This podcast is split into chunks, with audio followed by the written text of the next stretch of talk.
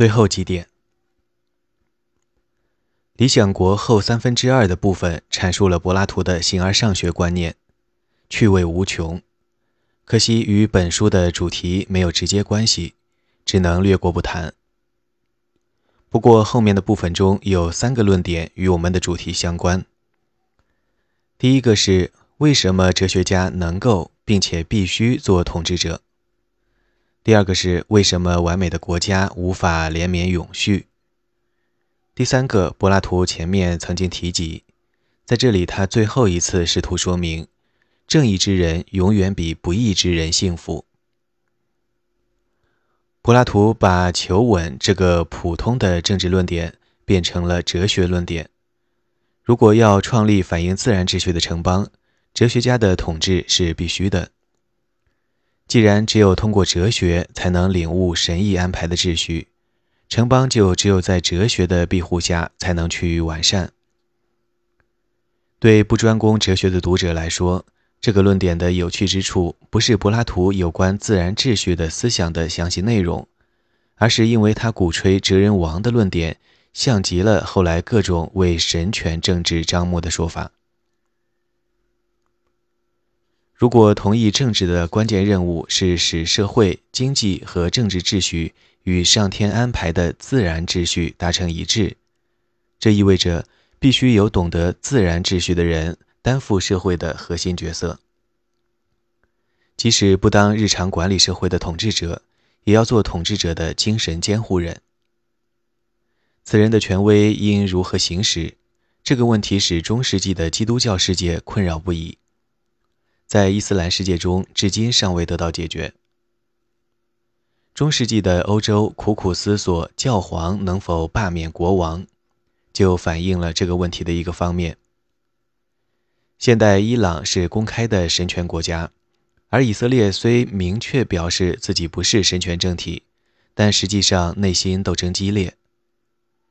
英国有自己的国教，但比起美国来，社会的世俗化程度明显的高很多。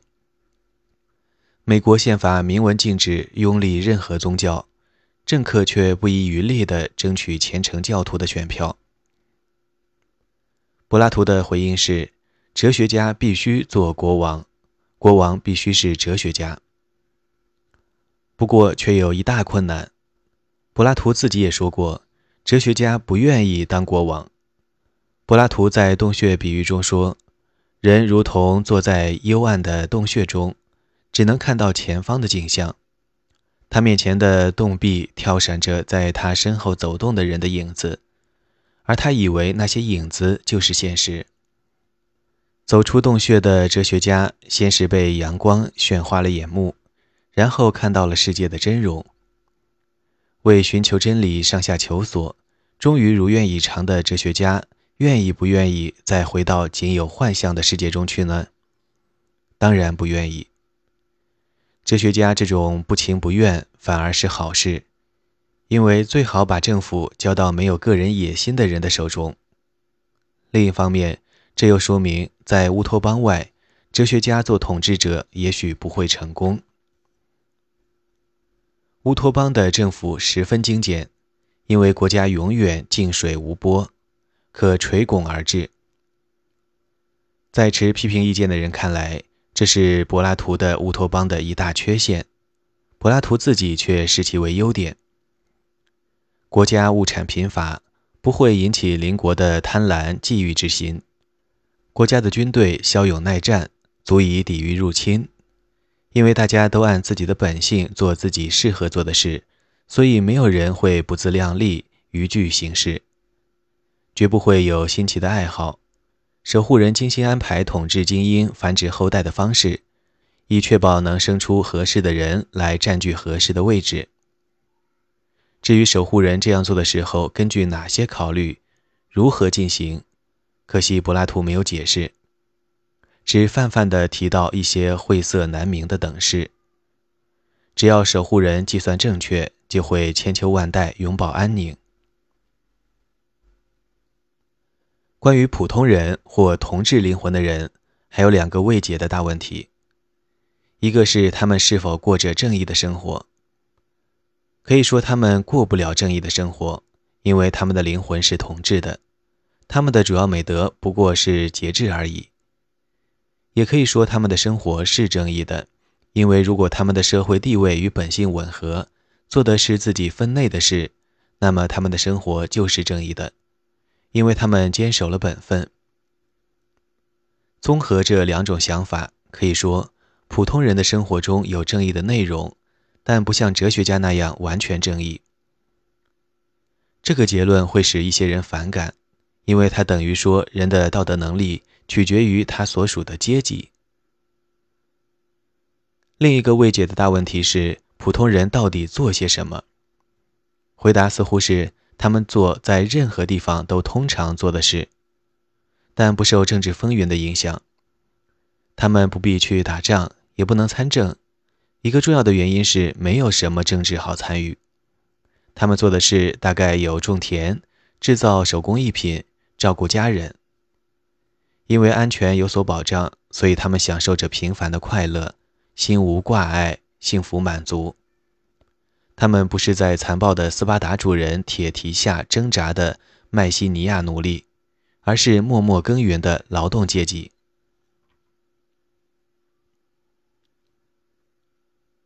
衰败的国家，乌托邦如果能建立起来，似乎就应该能永远维持下去。柏拉图却说：“非也，一定会出现各种问题。也许优生学计算出了差错。”或者某些原因导致守护人不再能够或不再愿意履行职能，于是就引发政治变化，开始了衰败的循环。先是荣誉感压倒智慧，成为权威的基础。原来睿智审慎的精英统治变成了荣誉至上的政治，接着又进一步堕落为富人压迫穷人的寡头政治。书中说得很清楚，荣誉至上的政体就是斯巴达。它比最好的国家次一级，且不是向着好的方向发展，而是相反。正如乌托邦居民的灵魂反映了乌托邦的状况，信奉荣誉至上的人的灵魂反映的是以荣誉至上为治国方针的国家的价值观。寡头政治和寡头统治者也是一样，他们比荣誉之上的政治更加堕落，所追求的不是荣誉，而是财富。寡头政治的国家不是一个国家，而是两个，一个是富人的国家，一个是穷人的国家，彼此互为敌对。这种敌对不可避免的会引发革命，最终产生民主。民主政治的原则是自由，而柏拉图对此毫不掩饰的坚决反对。雅典的政治自由或民主自由的概念。意思是，所有合乎资格的公民都有在公民大会中发言的平等权利。柏拉图批评民主对所有人放任自流，任其各行其事，奴隶傲慢无礼，驴子在人行道上和公民抢路。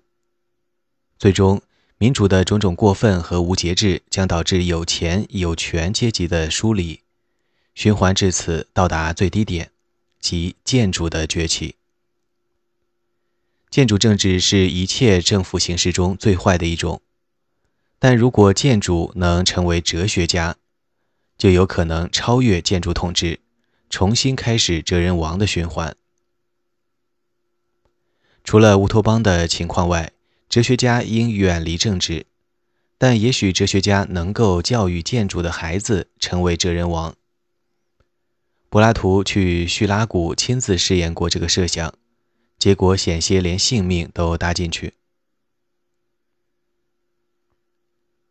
政治思想史上，历史循环论每隔一阵就会大行其道，用这类理论来分析政治变化，其效果乏善可陈。但柏拉图的循环说还有别的目的。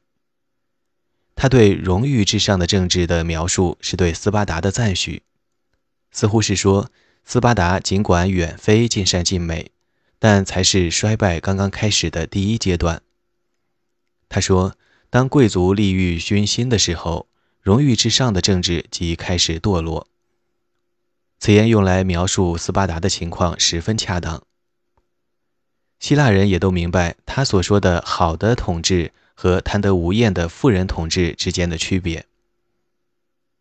柏拉图说，民主制度酷使自由，所有人都各行其事，这完全是对雅典的毁谤，绝非持平之论。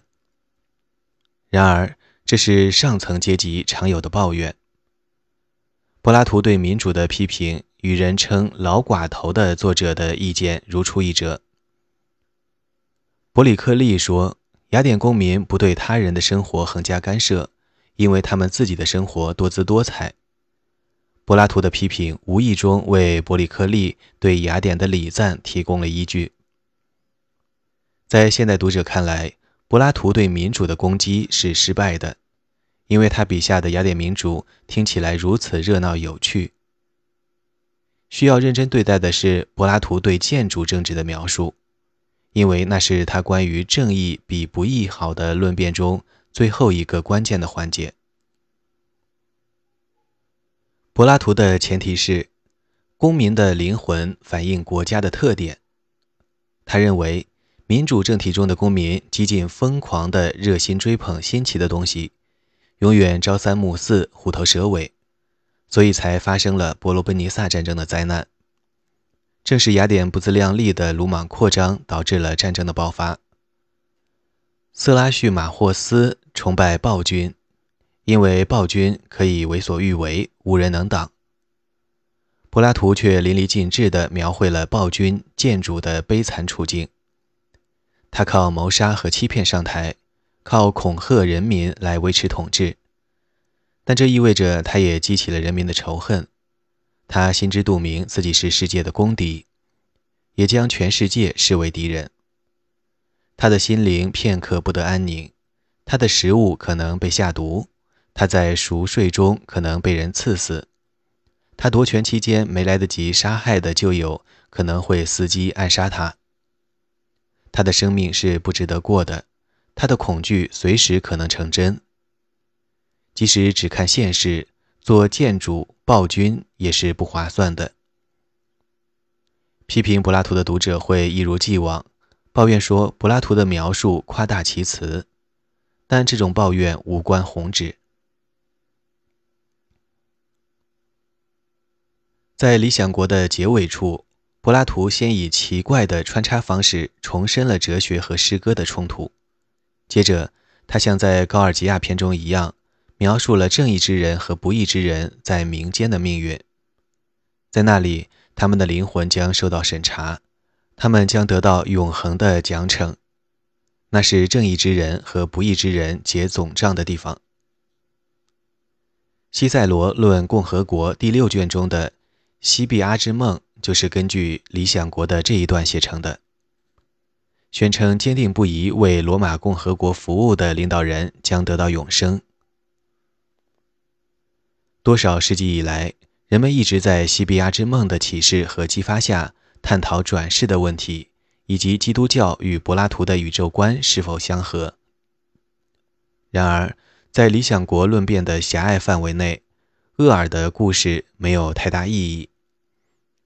只表明柏拉图没有回应色拉叙马霍斯的质疑，或者说他回答了色拉叙马霍斯的质疑，却没有回答格劳孔的问题，即没能说明一个沉着冷静、处事泰然的建筑暴君，假使具有这种心理素质的人存在，在这个世界中的境遇怎么会不如被他欺压的人？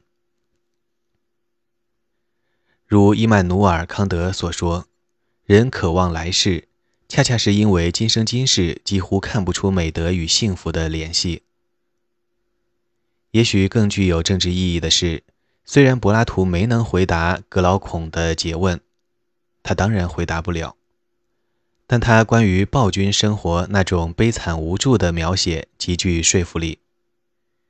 想想希特勒和斯大林过的日子。没有人会对他们心怀羡慕，这就足以驳倒斯拉叙马霍斯将暴君奉为英雄的论点。不过，不能证明苏格拉底的论点。同色拉叙马霍斯一样他太过极端了。最后理想国使人看到柏拉图对理想政体的叙述属于灵魂培养术而非治国术。他根本不是对政治生活的描绘。在他的理想国中没有经济生活需要规范没有犯罪需要镇压没有互相冲突的利益需要平衡，没有不同的政策观点需要调和，没有价值观的抵触需要安抚、统筹或压制。我们在如此众多的重要问题上意见不一，如何能在一起生活？对此，柏拉图的应对办法是。否认问题的前提。他的回答是：让我们永远在所有重要的问题上保持意见一致。《美丽新世界》是反讽式的模仿，描绘了柏拉图的乌托邦在二十世纪腐化变质的形式。霍布斯的《利维坦》探索了人需要达到多大程度的意见一致才能实现和平。自亚里士多德一降，大家都认识到，柏拉图与其说解决了建立正义政体的问题，不如说证明了此事不可行。柏拉图的天才部分地表现在他如此清晰地表明人对和谐的渴望。谁不渴望和谐呢？与提高日常政治生活的效率是多么格格不入。在这个基础上，亚里士多德论述了。在一个非乌托邦的政体中，有可能实现何种正义？现在就让我们来看他的理论。